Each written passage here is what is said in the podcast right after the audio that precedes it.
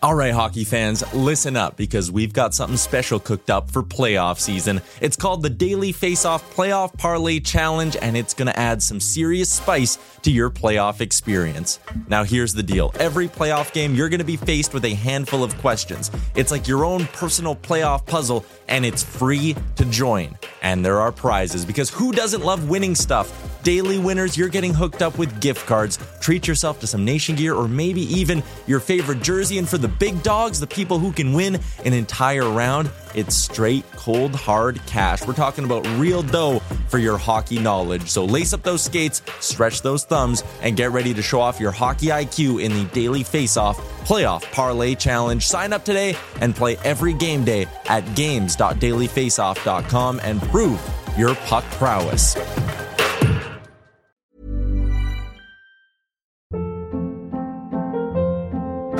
Hold up. What was that? Boring. No flavor. That was as bad as those leftovers you ate all week. Keke Palmer here, and it's time to say hello to something fresh and guilt-free. Hello Fresh. Jazz up dinner with pecan-crusted chicken or garlic butter shrimp scampi. Now that's music to my mouth. Hello Fresh. Let's get this dinner party started. Discover all the delicious possibilities at hellofresh.com.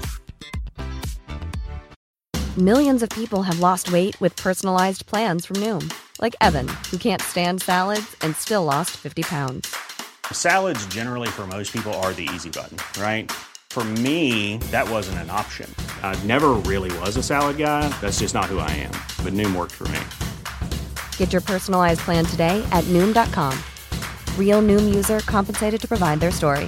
In four weeks, the typical Noom user can expect to lose one to two pounds per week. Individual results may vary. You're listening to Real Life, a podcast from the Nation Network. I got 50. I got 50 for days. Brought to you by Finning Canada, the parts you need when you want them.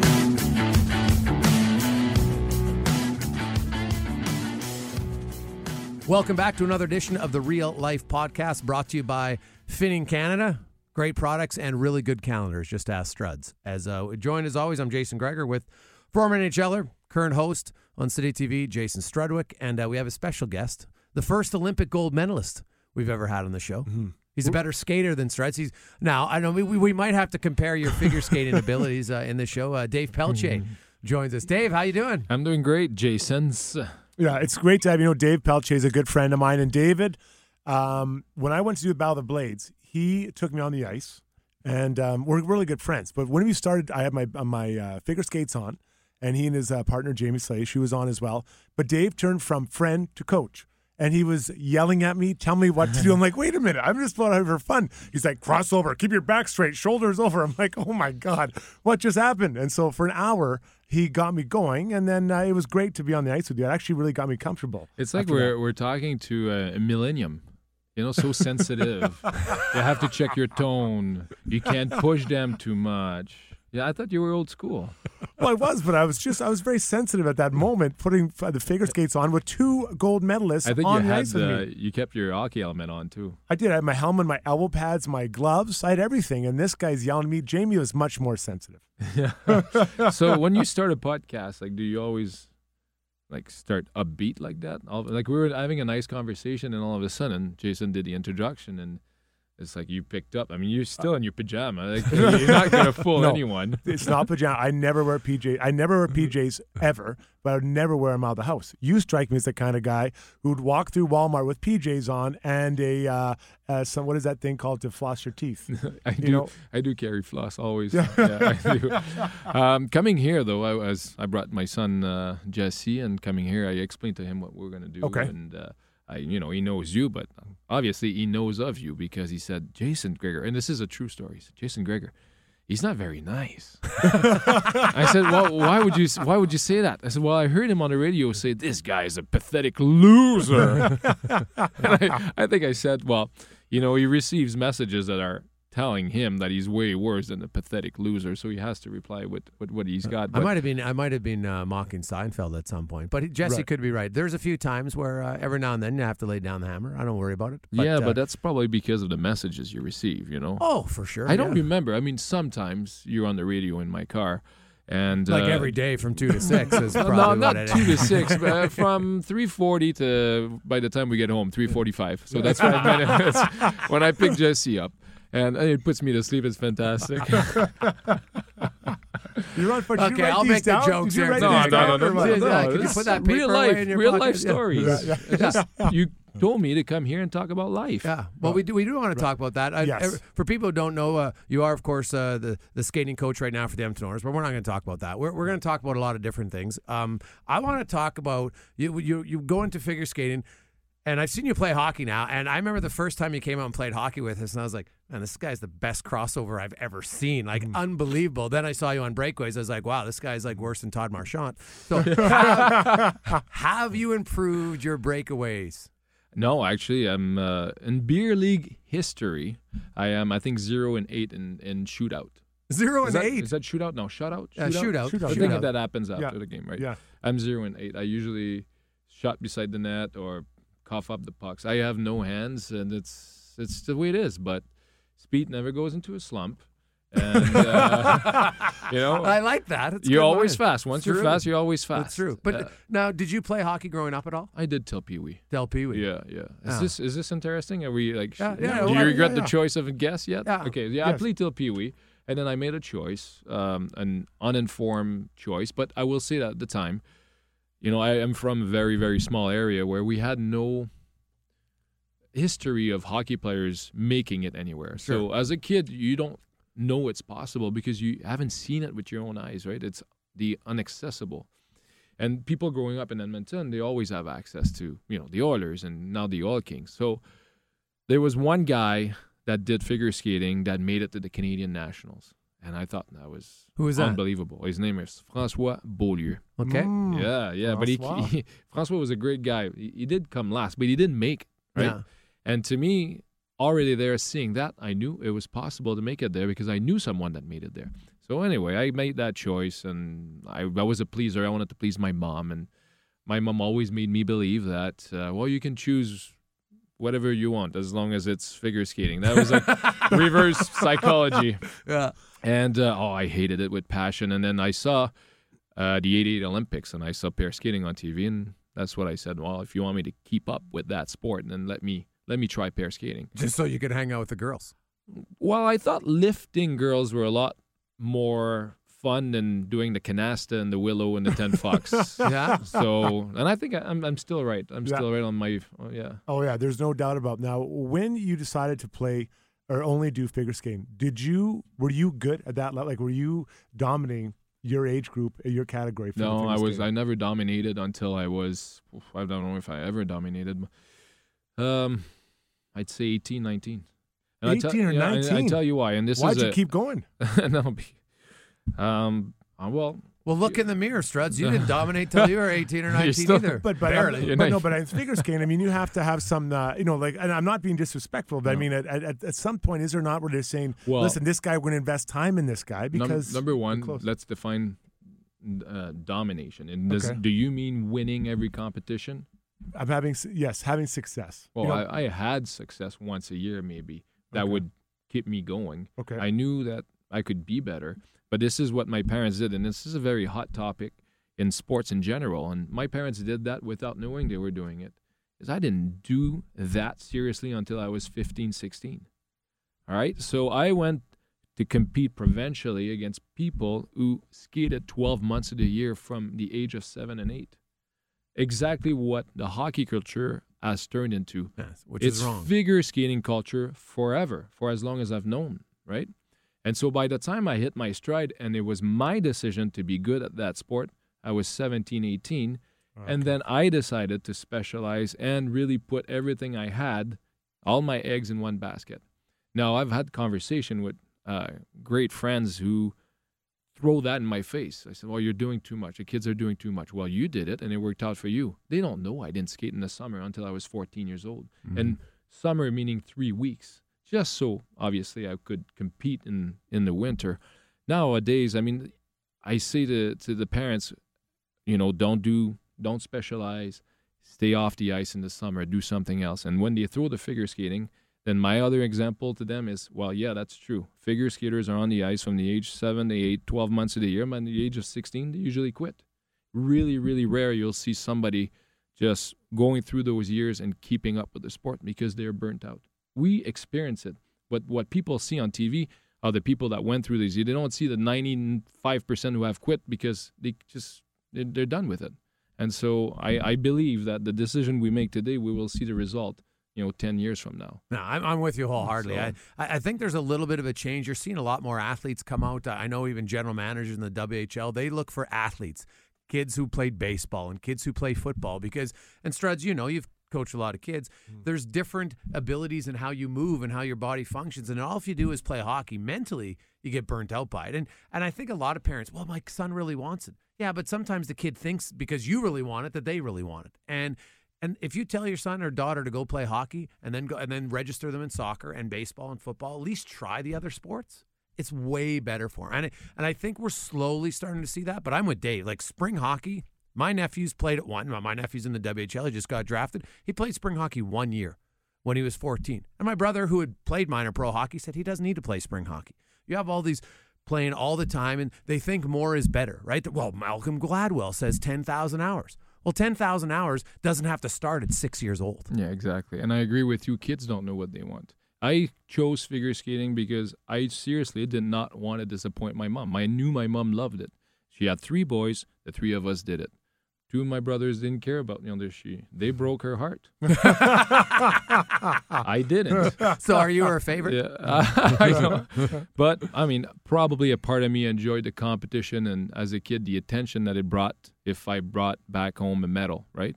But the truth is, I don't know. I, I just wanted to do what my parents wanted me to do, and so I did that. But I didn't say, "Oh yeah, one day I'm going to become uh, an Olympian." Like that was never part of my dream. Even when I asked my son, he, he has an idea. He wants to play in the NHL, but like he doesn't really understand what playing in the NHL means. No. He also has ten other plans. You Yeah. know, plan B, plan C, plan A one, and it changes every week. And so I ask him whatever he wants to do. If he says, "Yeah, I want to do it," you know, we talk about it and we said, "Okay, well, that takes away time for this and that," and then go from there. Expose him to as much as possible. Now, you get into figure skating, 18 or 19, you felt like you started to be good. When did the Olympics become a realistic goal for you? Was it at 18 you said, you know what, hey, I think I can represent Canada, or was it later? When did that happen? You know, at the age of 16, I qualified for the nationals, and I, I had no clue that I it was In even pairs? Yeah, in pairs. and I who was your partner then? uh, and a little girl named Julie Laporte. Okay. Yeah, yeah. And Julie and I, we won uh, nationals in novice and junior. Okay. So we were pretty good. But my first year at the nationals, I was 16, and I went to the provincial championships. We came in second, and then they told me I made the Quebec provincial team. Like this is how much I did not follow the sport or even cared about it that much. And then we had to qualify. So for the nationals, the next competition after the provincial championships were they called the Eastern Divisional. So that's part of Ontario, Maritimes, and Quebec. We came second. We moved on to nationals, and I said, "Oh, that's great. We're going to nationals." I barely spoke English. It was in mm-hmm. Saskatoon in 1991. And a side story, I get there and you know we compete, and in my idea we're coming last because the only person I know that's been to nationals has come last, so I'm going there to come last. Well, we freaking come third, and next thing I know, I'm on the junior national team, and all of this was never part of a plan. It was just one thing at a time, just dealing with what the new reality was. So after the competition, I'm 16 years old, and I went, let's go out. With a couple of guys will go to a restaurant and we'll order a beer. I didn't speak English, so I, said, I said beer. She said, apparently, she said, well, can I see some ID? Large. and all my friends from Montreal were mostly bilingual. So this, she didn't ask you the size, buddy. So that was my Saskatoon uh, experience for having a beer after the competition. You would have fit right in. There's no doubt about it. So you started having a little bit of success there, but you know, did that change your mindset? Did you all of a sudden start taking it more seriously? Uh, well, I always did take it seriously while I was doing it, but I never wrote down. I was never that kid that you know had dreams of being. I like yes, I wanted to win. So after that third place at nationals, he said, "Well, you've been invited to try out to make the junior world championships, so you have to win a competition in the summer against three or four other Canadian team, and whoever wins." goes to the Junior World Championships. They invited us because they wanted a competition out of it, but they didn't want us to go.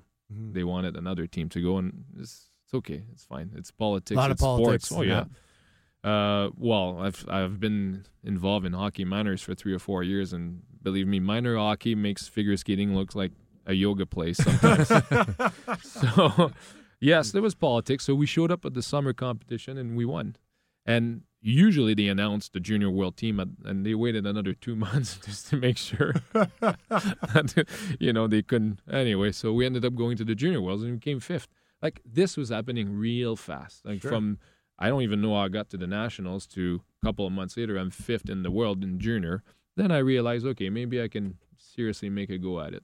Mm-hmm. And then it went on. We started winning, and that's when I figured out that I was pretty good at competing. You know, some people are great at practicing, and some people are better at when the stage is bigger, they they step up their game.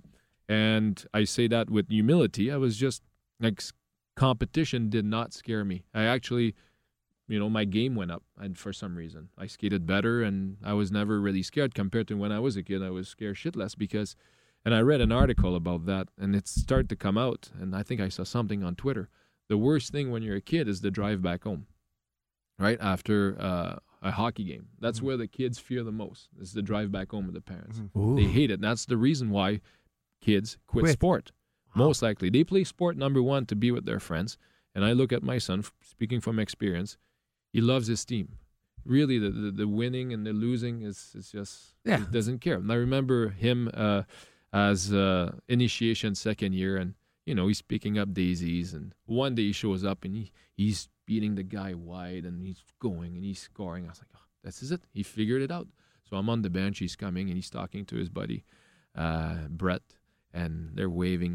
I was like, okay, and maybe they want to talk about the play they just did. And Yeah. I was like, uh, can we have a play date? And do you know where my transformers are? They just have no connection Yeah. to what they do. They just want to play. Yeah, just having right? fun. That's how it and should be. so yeah, for the longest time, like my, my parents were detrimental to, to to my career. And then one day they actually figured it out. Because the ride back home, believe me, going from Gaspé area to Montreal, it's a six hour drive. So you're driving there, you're cutting a snowstorm. So you sleep over in some side highway hotel, and then you get out the car in West Montreal, and you've been in the car basically. You've been gone for 24 hours.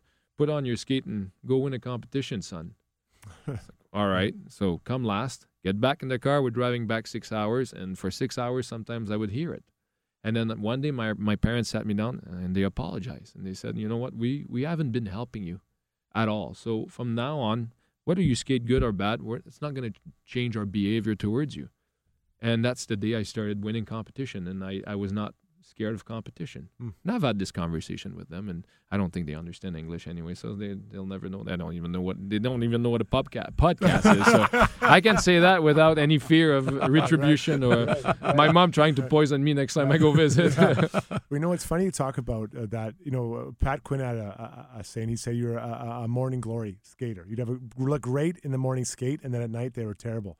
So, what do you think you had? Because a lot of people are not built like that. They're good in practice, not a competition. What what trait do you think you have that makes you successful? Because a lot of people would want to know what it is. I think it was it was uh, I was aware of my my strength and I was also aware of my um, limitation.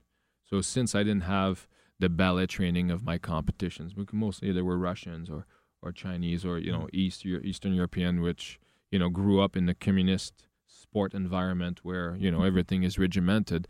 You know, you kind of come in with a little bit of a complex of inferiority because you know your lines are not as sophisticated. Their speed were unbelievable, but I knew I could outtrain pretty much everyone. Like I wasn't scared of just getting on the ice, and if you asked me to do ten, I'd do fifteen. I was that kind of kid because I had to compensate. So knowing my weakness and my I mean my limitation, my strength, I said, well, if I had the best work ethic, then you know that's already more than half the battle. The second thing is I treated every day like a competition, and that made it hard, very hard for my partners because uh, you know I had four, which is not unusual. You know, you outgrow your partners when you're novice, junior, and mm-hmm. senior, and when you go into senior rank, you it's like having another you know D partner, mm-hmm. right? So, mm-hmm. um, it, it was I was a very intense person to be in every day with and train because whether it was a Tuesday in February to me in my head I was at, I was at the Olympics. Whether it was a you know October 15, I was never that kind of athlete, and I've seen that all along. I don't have to worry. It's not a competition. No, practice to me was like exactly like a competition. I could feel the nerves. I, I was I could feel everything I was feeling when I competed. So in in my mind, I think if I was able to put myself in that situation, competing was just just another day at the office. And I've talked a lot about it to a lot of different athletes, and not a lot of people has felt that. And so I figured that's what I did. That that worked out so well. I, I mean, I, I did work harder than pretty much everyone, and I was not the most talented. I swear to God, talent just got me to a certain place, and then my work ethic got me uh, somewhere else. Dave Pelletier joins us on the Real Life Podcast. Gregor and Strudwick with you. It's now being. You mentioned how uh, your son Jesse loves being with his team. You were uh, in a pair, but I, am sure you. You know, a lot of times when you're younger and juniors, you know, your partner's four or five years younger, so you probably aren't hanging out together off of the ice. Did you ever did you ever miss being in a team thing? And is that why you joined men's league because you like the team atmosphere, or were you were you better kind of being a lone wolf as an athlete? Because some people have to have that mentality that they can push themselves without needing the teammates or the fear of letting them down. I was for most of my life a terrible teammate. Yeah, I was the one telling the guys you don't work hard enough. I, I, was I was I was a heel. I have no problem saying that. Okay. And uh, if you didn't pull your weight, like I would I would tell you on the ice because I knew I was I would never criticize someone that that I for something I'm not doing myself. Okay. And since I didn't have much social skills as a young guy, I was you know I should have I should have never said things I said to some of my teammates for sure. But I was I was more of a, a I was made to be an individualist you know, or maybe the sport of figure skating created me like that. I don't know. But one day, and I when I started skating with Jamie, and it was never personal because I knew Jamie was. Um, when I know you're putting the effort, if you do a mistake, I don't care. You know, but I know I had some partner where it was, you know, making an effort was like you shouldn't be doing sport. You're not an athlete. Just go home. Seriously. And uh, but with Jamie, I knew she she put in the effort, and when I would get mad at myself, not at her, it would it wouldn't make her feel good. Let's say. Yeah. So one day she told me like, if you want this to work, you have to stop getting mad on the ice because I'm gonna take the plane home. We were in Montreal, and I just figured it out. I figured that it doesn't matter how I feel. If I want the best out of Jamie, out of my partner, it's more important for how I make her feel. Now, if I make her feel good, then she'll do what I want her to do which is you know land the jump, be happy, feel good about herself. So it's not about me anymore. It's about my my partner. It's about my teammate. And the day I realized this is how it should work, then that's that's that's we. I mean, we had a great career because of that, and because of the fact that we learned to communicate. But before that, I was a terrible teammate.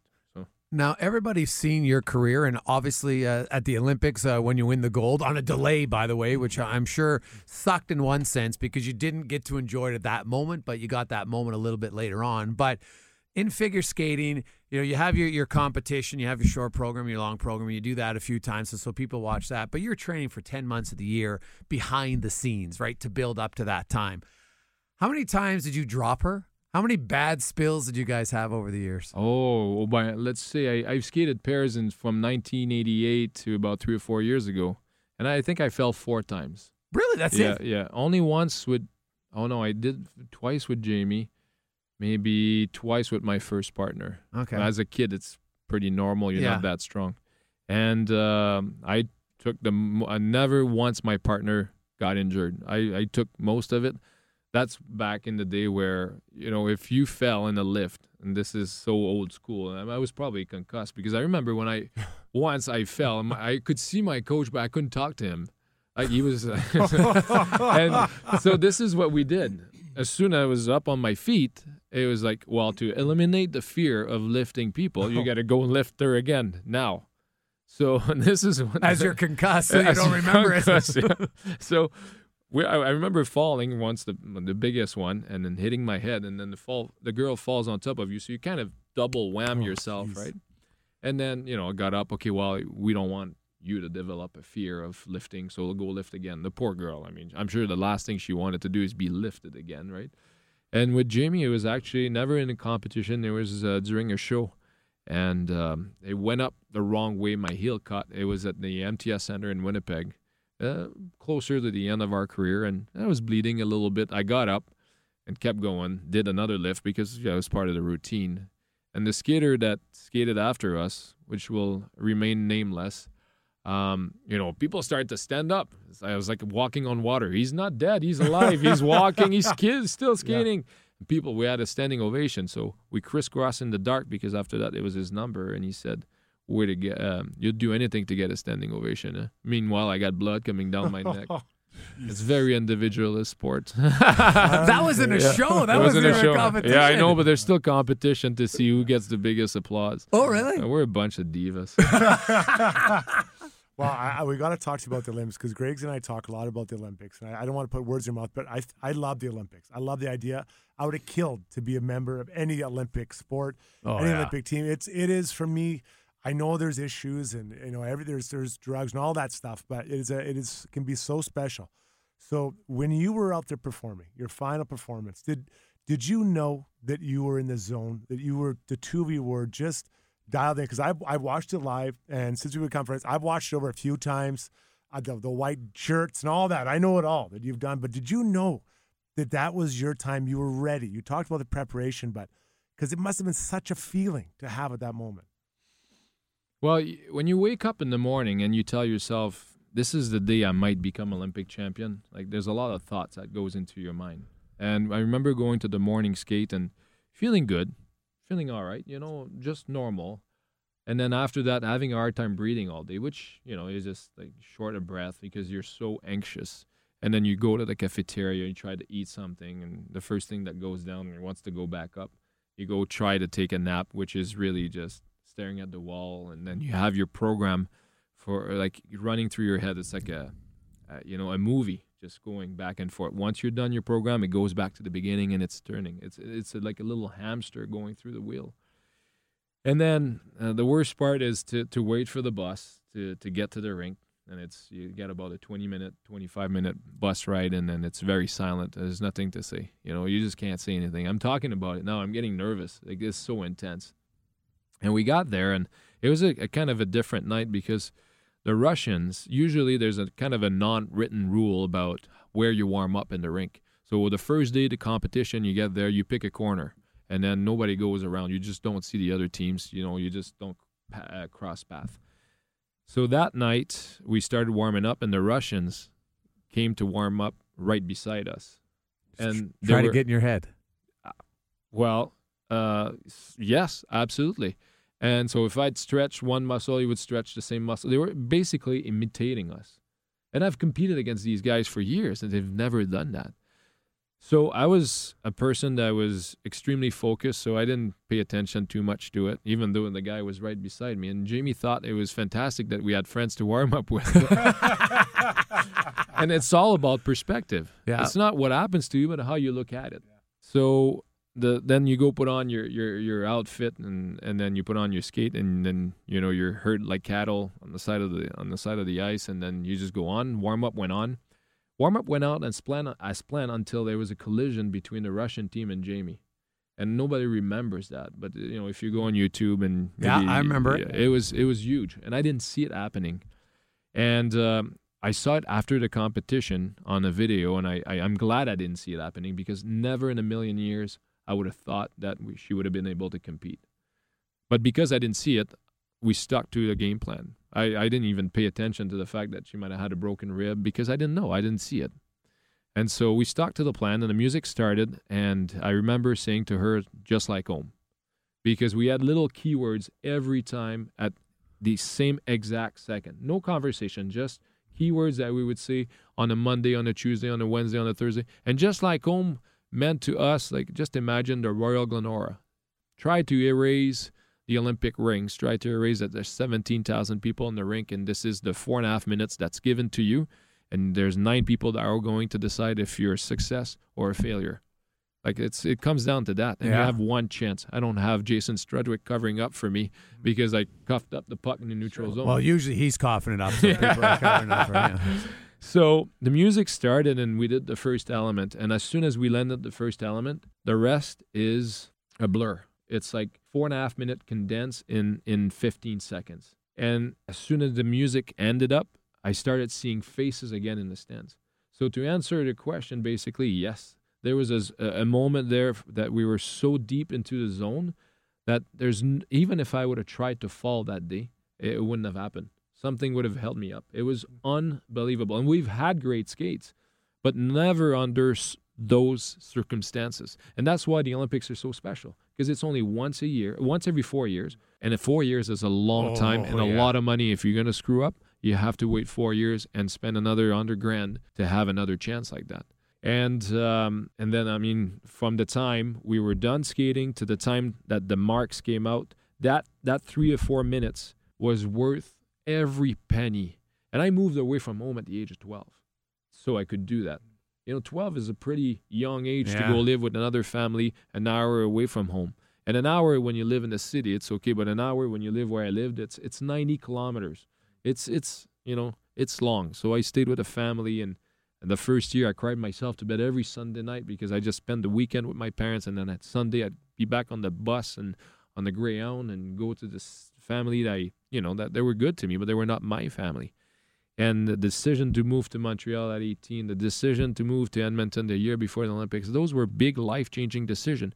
And that three minutes before the marks came out, and you talked about, yes, we were stolen from that moment, like that moment where the Canadian national anthem is playing. This was taken away from me f- from uh, corrupted people. But that moment, that three minutes, was that's my nobody can take that away from us, and I will never relive that as as an athlete. Doesn't matter. Doesn't matter. So I, do want to go back to the marks come up, and you're like, oh my goodness. And I remember like it was a it became the massive story, and then you know it was it was it was almost like a movie really in itself. In the Olympics, there's there's redemption because in movies and in athletes, it's people fall down and then they get back up. But this one w- was very different. I felt like you know United States, and I remember you guys, Bob Costas, you're on his show, and, and you're all over the place. But I know Dave Pelletier is a really fiery guy, so I want I want the honest truth.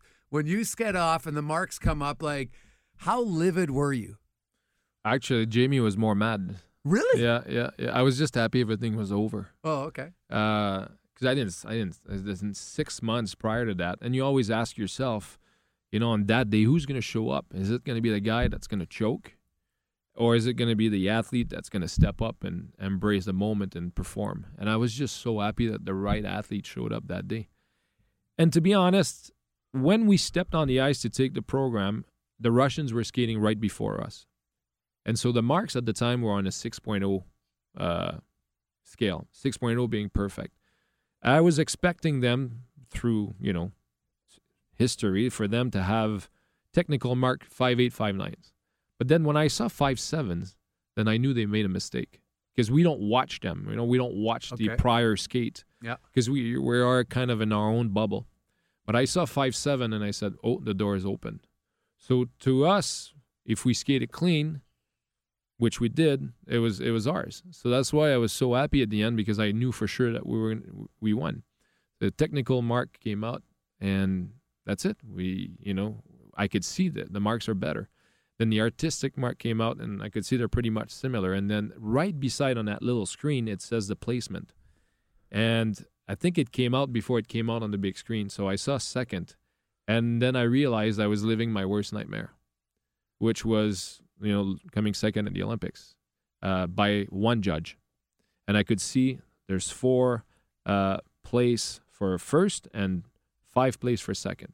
I could see it on the little screen in front of us. And to lose the Olympics by one judge, by one person that Yeah. decided you're not the best that day, was my worst nightmare. And I realized living my worst nightmare was not that bad Hmm. because I did my job. I really was happy with what we did. And I was just happy it was over. It's after that we learned, I'd say about, I could feel there was something up at the press conference after. The? Russians, uh, the Russians were on their toes or on their heels. I don't know, uh, but there were there was a lot of tension between the American media because a lot of people knew what was happening. A lot of people knew from six months prior to the Olympics. Our coach knew, our choreographer knew, some of the judges knew, but nobody wanted to talk about it because they all said, if we talk about it, it's going to ruin the entire experience. Imagine if six months prior to the Olympics, I would have known that the competition was fixed. Whoa. How yeah. am I supposed to train? Yeah, exactly. every day. So the people around us did a great job to protect us from that information. So we would be able, and they were just hoping that, you know what, it's it's it's it's a story, it's a rumor, but maybe it's not true. But when it came out, then they went after it like wolves. And then the next day, well, the next day, that's when I learned that the judge, the French judge, went back to their hotel and just said, "Look, I was pressured to vote for the wrong team. I I have to come out clean." And then from there, I just I had many different options presented to us. I could bitch and moan, I could feel like a victim, or I can have fun with it. And we decided to have fun with it without knowing, without knowing where it was going to lead. And the COC came to us, the Canadian Olympic Committee, and said, "We're going to put a protest." I said, "You do what you need to do. I, I want to go watch." Uh, Catriona Le May Doan win. I want to go watch some hockey games. Like I, I'm too busy. I just want to be a normal person for the next two weeks. And it took five days. I had that given up on it, and then phone rang. It was our agent at the time. He said, "Come to my hotel. They're going to announce you have the gold." There was a lot of things happening behind the scene um, that I was not privy of or aware of, and I didn't seriously care. So not once did I really lose my temper. Jamie was really mad, but it was more like a roller coaster. Yeah. You know. That's amazing. Like there's Yeah. very there's very few situations in pro sports that you can think of that mirror that. Like we, you know, there's been some scandals and uh, in, in soccer, obviously some betting scandals, and but uh, like to me, the Olympics is just different because it's it's the best athletes in so many different sports all together at one time, and and truly the whole world's watching. Like the NHL is really big in, in North America. And maybe a few places in Europe, but really, there's only like seven really good countries in hockey, right? Is it But- is it even really big in the U.S.? yeah, yeah, that's fair at times. Yeah, so it's just like when you look, I'm not sure that it'd be tough, and and I I do say, did you ever get to talk to the French judge? I did. I'd say um, I saw her eight years later. Eight years later, I was in Paris for a competition. I was working some TV, and she was there, and um, I could see she was trying to avoid uh, me. And I made a point to go talk to her, but she couldn't even talk to me. She was crying too much. It was too much to her because I said to her, "Look, uh, you know, I don't know what you felt like for the last eight years, but I have no, I don't feel bad for you. I feel like you were put in a very Yeah. tough position. And the fact that some people out there put that person in particular kind of knew that they could control her. And it's not a good feeling, you know. No. And I do understand that she she went through a lot of exams to get there and you know, you have to remember too, these Olympic judges have other life. Yeah. They're not like Olympic judges once every four years, that's all they do. And for them, they've worked hard to get there too. And if she doesn't do what her boss is telling her to do, she's not going Yeah. and she wanted to go. And so I I'll, I'll I respect that. Also, At least she, at least at the end, she did she, stand up. you know what? And I said that's exactly what I said to her. I said if you wouldn't have spoken that night, uh, I, nothing would have changed. Yeah. So I have no, I have very different feeling from uh, towards the person that made her do that. Oh yeah, I would know? think so. Yeah. All right. Let's say that that wouldn't have happened. You would have won the gold pure. You Yep. know, just just and the Russians would have been second to win first. How do you think your life would have been different in that scenario as opposed to what happened Uh, post post Olympic career? I'm saying. Oh, I would have. We we uh, would have never had the pro career we had or the sponsors we had, and I'd be sitting here with uh, probably a half of my bank account. Uh, not uh, it's no, but it's a very true story. I mean, we left Salt Lake City, and don't I, I have no bad feeling talking about this because my parents have invested money they didn't they don't they never had. I mean, mm-hmm. you know, you, I invested fifty grand money I didn't have to to have the right to compete at the Olympics mm-hmm. without knowing that it's you're going to have a return in that investment. Yeah. You know, it's not like you're buying a GIC you, Right. or you know, I'm putting in 50 grand into this and I might come out with nothing but a life experience. Okay, well, you got to do it, you got to do it. So I did it. And the fact that this story was attached to the gold medal gave us so much more exposure and the fact that the Olympics were in the United States, if Mhm. it would have happened in Czechoslo- uh, Republic Czech, Sure. Czech Republic, uh, not I mean nothing. Right? Come on, let's be let's be real. NBC took this, and plus the fact that it was Russia, and it was in Oh. America and the Cold War. I mean, they were talking Cold War. I mean, we're Canadian. We're not. I mean, you know, we're not technically part of that Cold War. the f- all of this put together, and the fact that we had fun with it, and we never, you know, complain about the fact that oh, it's not fair. We just had fun with it, and that created a storm that gave us so much more financial opportunities and our fee per show went up and it's it was it was a good time. It was really a great time. We ended up on Jay Leno. I remember the first time we were on Jay Leno we were still in Salt Lake City and I I made a joke and it was through satellite. And I made a joke I had a joke prepared you know. And uh, he laughed and I could hear the audience laugh. And after the interview he said I'm sending in the jet and you're going to come on my show so we ended up being on the private jet Jay Leno flew to Burbank taped the show, and Charlie Sheen was on it at the, at the time when he was still normal, and then flew back uh, an hour later because it's taped around four o'clock, and we watched that night from Salt Lake. And so you can't buy that kind of exposure. Yeah. But if I would have played the victim, never in a million years would anybody would have, you know, Yeah. wanted to see my face. No, that's that's that, you know it's a great point. Uh, we are live, uh, the Real Life Podcast with David Pelletier, Olympic gold medalist. Uh, we'll take a quick break. When we come back, we have uh, rapid fire. It's part of the segment, and you, there's no sitting on the fence. You answer every question. Uh, when we return, Gregor Strudwick and Pelletier here on the Real Life Podcast, brought to you by Finning Canada. All the parts you need, Finning.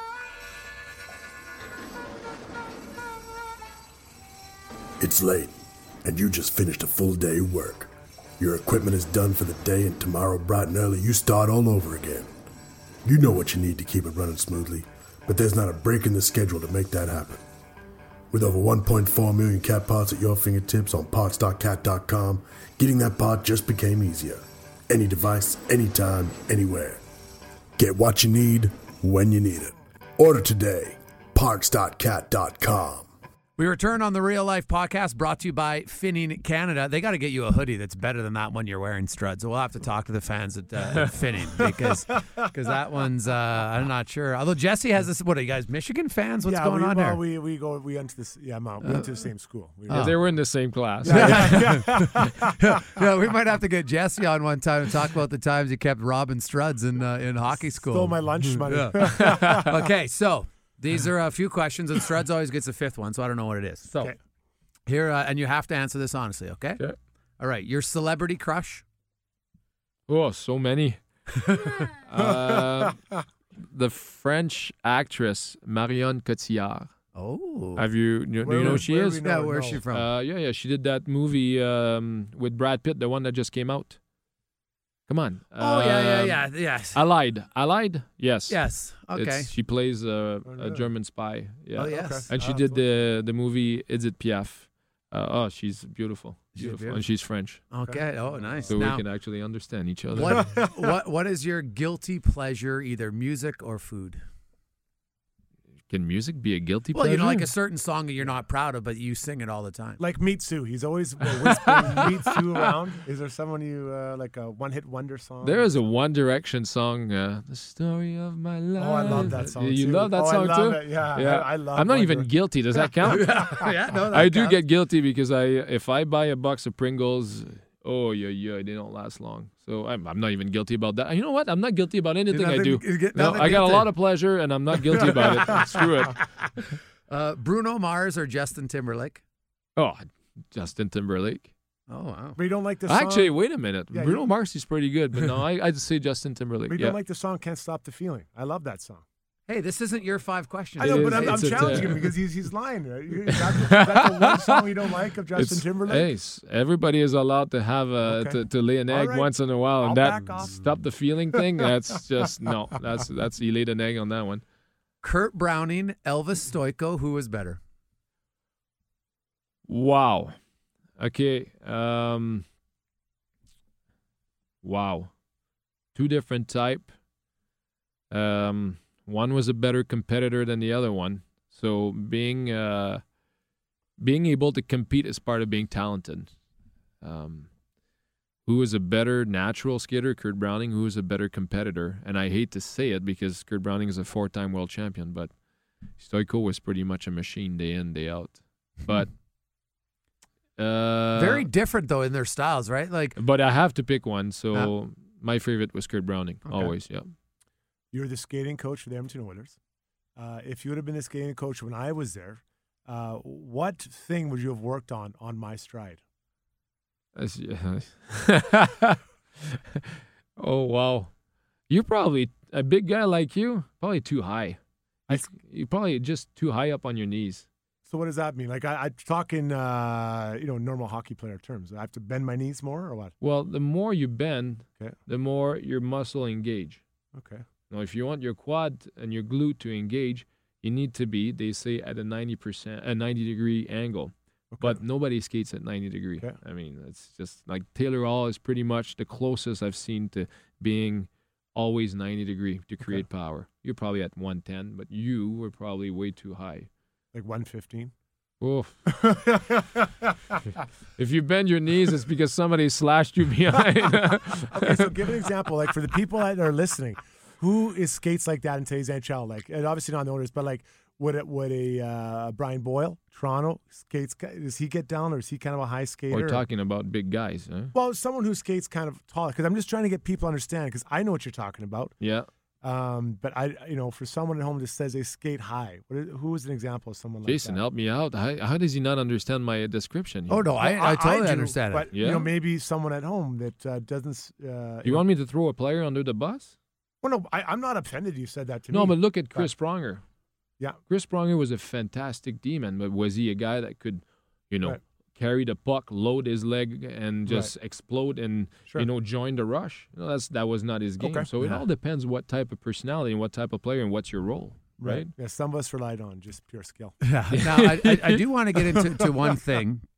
Uh, that you have a skill set, and, and I remember you uh, laughing uh, the first time Connor McDavid came to Edmonton. David Pelletier said uh, Connor McDavid came up to him and said, "Well, hey, because he was a skating coach, it was that rookie camp. What can I do to help you?" He's like, "Kid, there's nothing I can do to help you. You're an unbelievable skater." He told me that you do something in practice that that's what he's challenged. That you take on one skate and you draw a fish I do, yeah. on one blade, Yeah. never turning. And McDavid, who most would agree is the greatest skater in the NHL right now, he, he like that's his biggest thing to do. Like so, because I I visualize a fish, right? And if we just talk, you know, like you see a fish and it kind of curls down, then it comes up, and then it's almost like that that ninety that turn at the, at the tail. How do you do that? It's um well you've seen what a Jesus fish look like. Yes. You know, some people have it at the back of their car. It looks exactly like that. Okay. And it's um oh how can I do it? That's well you don't have cameras, eh? and that's in these podcasts. It's it's an edge control and it, it happens real quick. Yeah. Uh, it's pretty much a second. And I I do something with my feet and then they look on the ice and there It's it is. done. It's a Jesus fish. It's- Hallelujah. and I've never seen anyone except for obviously most figure skaters that can do it. No. I've never seen a hockey player that can do it. Well, now edge work is something that has really become talked about a lot more in hockey circles, right? And hockey players, I think, why you have so much respect in, in the hockey world is your ability to your edge work. So when you're teaching young kids, like parents, you play kids in hockey, you put them in figure skating. Now, I took figure skating as a kid, but I never got to the level where I was competing. But I did like speed and you do all the badges, novice and dance, one, two, three. Yeah. I don't ever remember doing any sort of real type of edge work. Yeah. Right. So when do you work on edge work as a figure skater, and when should hockey kids work on edge work? Oh, I- it's when I started doing power skating. I you know I was working with a company and I wanted to do that's what I thought was lacking in their program. They had a fantastic program, but they had nothing offering for young kids to do edge work. And I remember they said, "Well, no, kids can't handle edge until you know they're too young. They're too young." Well, that's the first thing we do when we start learning how to skate. Like the Learn to Skate program is there's a lot of inside edge, outside edge work. And what I find in hockey is, um, well, first of all, a lot of you know because of the system we have, a lot of coaches just don't know how to teach Edge work. edge work. That's Yep. it. That's all. I believe if you're a young guy and you're not afraid of your outside edge, because a lot of hockey players will shy away from that outside edge because it's challenging. So it's always nice and easy to go on that inside and ride that. Every every kid wants to can do that. Every kid, but it's not everybody that can go on the outside edge. So if you start challenging yourself from a young age to go outside edge forward, outside edge backward, and there's different type of exercises that I learned from, you know, learn to skate program that the program you've done when you were a kid, and they're not that complicated. But you, the only limits that the kids have are the one that the adults put on the kids. I believe that, you know, some obviously are more talented than the others, but you throw everything at them. And because they have no ego, Yeah. they don't worry about anything. And I've I've learned that from even a golf pro. And a golf pro, when he, will teach a kid, he doesn't. The kid doesn't care what he looks like. So when you ask a kid to do one exercise that might look very strange, the kid will do it without the, uh, Yeah. worrying about what he looks like. And kids in hockey are the same. Just throw everything at them and see what comes out and then go from there. Don't say you're too young to do an edge, you're too young to do this, or you're too young to, to do you know to do that. That's that's the limitation you're putting on the kids and that's not fair. Dave Pelletier, it's been fantastic to have you on the uh, the Real Life podcast brought to you by Finning. Uh, best of luck. Uh, hopefully, you avoid going 0 9 in your career in, uh, in shootouts. I quit the in men's league. I quit right? men's Like, league. You don't you don't quit. You don't put a limit on yourself. You got to go out and practice. Get struds in goal, maybe right But to build up what? your confidence. Maybe a teach. Maybe I could teach him how to do it. He's Yeah, are he you is. playing beer league? I am still playing. Yeah, but I was last game. I was minus nine. I had two points, and we lost uh, thirteen or two. I was minus nine with two points. Don't give up. How do you guys give up 13 goals in men's Uh, league? Believe me, I earned every one of those minuses. it was probably the worst hockey game I've ever played in my life. It was terrible. Oh, I got another game coming up next week. I got. Was Tom Gilbert your partner? No, believe me, I thought about it. I sent him a text after and said, "You know what? I wiped it. I made you look like a dream as a partner today." Well, Dave, continue. Now, are you skating at all anymore? Do you still do tours? I actually did uh, four or five shows in Japan in January. Wow. Yeah, I, I I I took it hard too. It's on YouTube. Oh. oh, yeah, I I was not carrying anyone though. It was into a production number, and I really pushed an edge a little too far, and I slid. And you know, in the U.S., it's funny, but if you had a follow spot on you and you fell, like the guy would be smart enough to Turn it Uh, off. in Japan, no, they just they keep. "Here you go, buddy. Here you This go. one's gonna Keep be gonna- on I was wearing a cream, like I'd say half and half, or maybe eighteen percent color, like cream coffee cream outfit too. I just, I, I just at forty two, you just don't look good in these outfits. Satin or silk? Um, cashmere, I think. do you have one outfit? Because I, I, I can tell you the honest truth, like why I quit figure skating, and and I've put the picture up on social media kind of as a joke before, and uh, I was because they made and I was in a big group, boys and girls, and everybody dressed the same. and I had to wear this navy blue. I had a big heart on my heart, and then I had like a heart on my head, and it was the worst. Oh, and, it's- and. I remember just being like, "Hey, you know what? Yeah, I'm done. Like, I'm not." I came home and I remember telling mom, and I'm like, "Man, mom, I don't think I want to figure skate." And it wasn't for a while till I said, "Well, it's because I don't want to dress like the girls." I, I think I was 11 years old, and at that point, it's like, "Well, I wanted, you know," and, I, I'm totally okay with how you dress, but that was the worst outfit I've ever seen. Now I laugh about it; it's kind of a joke, but well, if you if you got a minute, I can resume basically a lifetime of bad. Just, just terrible, just terrible decision, just bad outfits, see-through stuff, uh, uh, leggings, like it's just unbelievable. Uh, Just, I want to cry thinking about it. do you have any it. pictures of these? Oh yeah, I do. Because I'm going to get you to send me some because we're going to put them up on in, on the podcast. I'll, I'll so send you. can. I mean, the worst of of it all, and then and then until you turn professional, and you're getting paid a crazy amount of money to skate, which is crazy, and then they show up with you know leopard, uh, velvet, fuchsia. Yeah. And then your friends are going, You're wearing that? I said, Well, if you get paid the same amount of money as I'm getting paid, you'd wear anything too. yeah, no, that's nice. I love it. Uh, Dave, Awesome. we really appreciate it. Thanks for this. All right, thank you. Thank you for having me. Dave Pelletier, that's the Real Life Podcast with Jason Gregor. Jason Struggle brought to you as always by Finning Canada.